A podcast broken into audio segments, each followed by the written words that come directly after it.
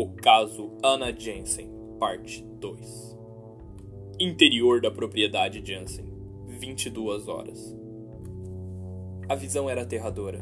Uma floresta, mas não uma qualquer, pois ela tinha uma aparência morta e inóspita, assim como a aura de perigo que emanava. Fernando entrara no carro e tentou dar a partida, mas foi em vão. O veículo não dera nem sinal de vida. Rodrigo tentou voltar ao portão, porém, para sua surpresa, já não havia nenhum. No lugar onde deveria haver a estrutura de ferro destruída pelo carro de Fernanda, havia apenas um gigantesco muro que se estendia lateralmente até onde a visão alcançava. Não restava muito além de seguir em frente, na precária estrada de pedras que adentrava aquela horripilante floresta. Fernanda e Rodrigo pegaram tudo que lhes pudesse ser útil de dentro do carro. Fernanda pegara sua arma, alguma munição e sua lanterna. Rodrigo, por sua vez, pegou sua mochila. No interior dela havia seu inseparável bloco de notas, sua câmera com visão noturna e mais alguns papéis. E partiram floresta dentro. Andavam com cautela. Fernanda ia na frente, com a lanterna em uma das mãos e a arma em outra, pronta para atirar ao menor sinal de perigo. Rodrigo andava atento a qualquer barulho na mata. Sua experiência em zonas de conflito o capacitara isso. Não precisaram andar muito pela trilha até avistarem o que parecia ser, de acordo com Rodrigo, uma pessoa caída na estrada. Apertaram o passo para averiguar, afinal, poderia ser um dos desaparecidos. Conforme foram se aproximando, um terrível odor invadiu suas narinas o odor de carne queimada.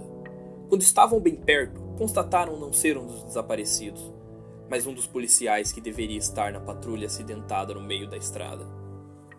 O reconheceram pelo uniforme, pois o que estava ali em sua frente já quase não guardava semelhança humana devido ao nível de mutilação provocado pelas queimaduras.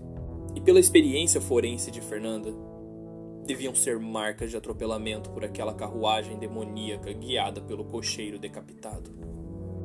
Rodrigo sabia que o policial estava morto e que assim não precisaria mais de sua arma, aquela que portava em seu coldre do cinto. O repórter decidiu então pegá-la para si. Porém, o inimaginável ocorreu. Quando ele se aproximou para pegá-la, aquela criatura deformada e mutilada se atirou para cima dele, que com um rápido reflexo conseguiu se jogar para trás, evitando assim o ataque. A criatura caiu de cara ao chão porém já começara a tentar se levantar, se apoiando em seus membros quase destroçados, com alguns ossos à mostra. Quando estava prestes a se pôr em pé, Fernanda atirou, acertou-o no peito, mas o ataque dela pareceu apenas enfurecer o ser decrépito, que agora em pé ia na maior velocidade que seus membros moribundos o permitiam, para cima de quem conseguisse atacar primeiro. Fernanda atirou mais duas vezes. Um desses tiros acertou a cabeça da criatura, que caiu aparentemente sem vida ao chão. Não tiveram tempo para comemorar a vitória. Quase imediatamente, Rodrigo notou que o barulho dos tiros atraíra o que pareciam mais daquelas criaturas de dentro da floresta. Saíam aos montes. Se ficassem ali, seriam cercados e estariam perdidos.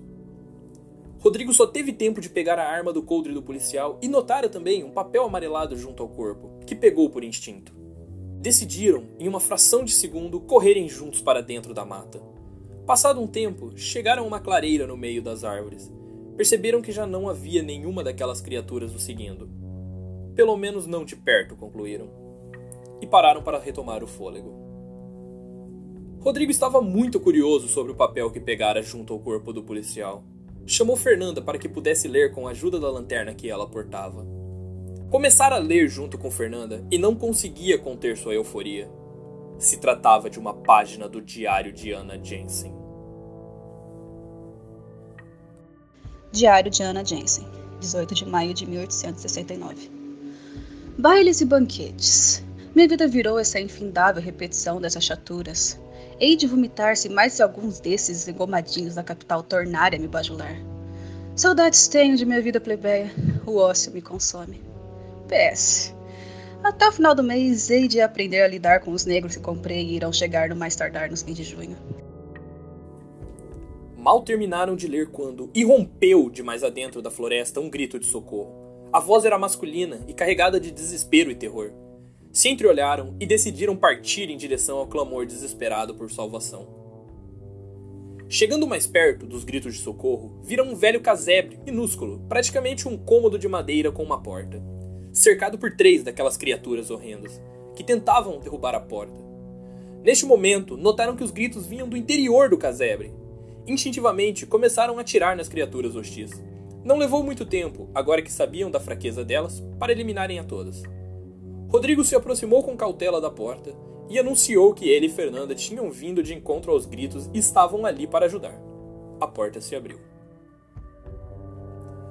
Quando entraram no casebre mal iluminado, viram a silhueta de um homem de altura mediana e um pouco corpulento, vestido com o que deveria ter sido um dia vestes de um médico, mas agora mal se diferenciavam de trapos costurados.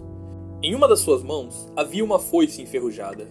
Fernando apontou sua lanterna para o rosto do homem e rapidamente o identificou como uma das pessoas desaparecidas, que chamaremos aqui apenas de Doutor. Ele estava pálido e parecia faminto, mas seus olhos brilhavam de felicidade por terem o resgatado. Ele explicou que havia fugido da mesma carruagem e devia estar andando pela floresta por pelo menos dois dias. Ficou chocado quando descobriu que seu desaparecimento já completara 25 dias. Após o choque, ele decidiu compartilhar com os dois a única coisa que havia encontrado no maldito local, além de, obviamente, as criaturas. Se tratava também de um papel amarelado, assim como o que Rodrigo encontrara mais cedo. Era uma página de um diário também, mas de outra pessoa. Eles se juntaram na luz da lanterna e se puseram a ler. Diário de Marie Laveau, 19 de junho de 1869. Servir-se a Jensen nunca fora uma tarefa fácil. Sempre impetuosa e irritadiça. Mas desde a chegada de mais negros ao engenho, Sinhá tornou-se insuportável. Parece que chicoteia os escravos somente pelo prazer de vê-los sangrar. Ainda não se sabe o paradeiro do que caiu do telhado. Meu conforto está na proximidade que hei de parir meu arrebento, pois ele será um homem livre.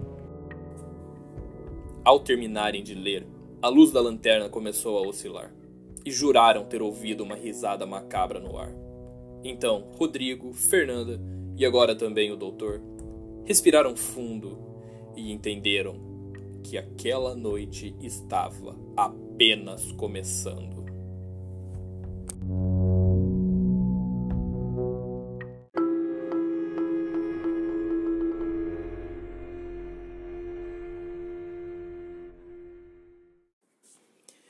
Então é isso, galera. Essa foi a parte 2 do especial O Caso Ana Jensen. Uh, será que os nossos personagens vão sobreviver?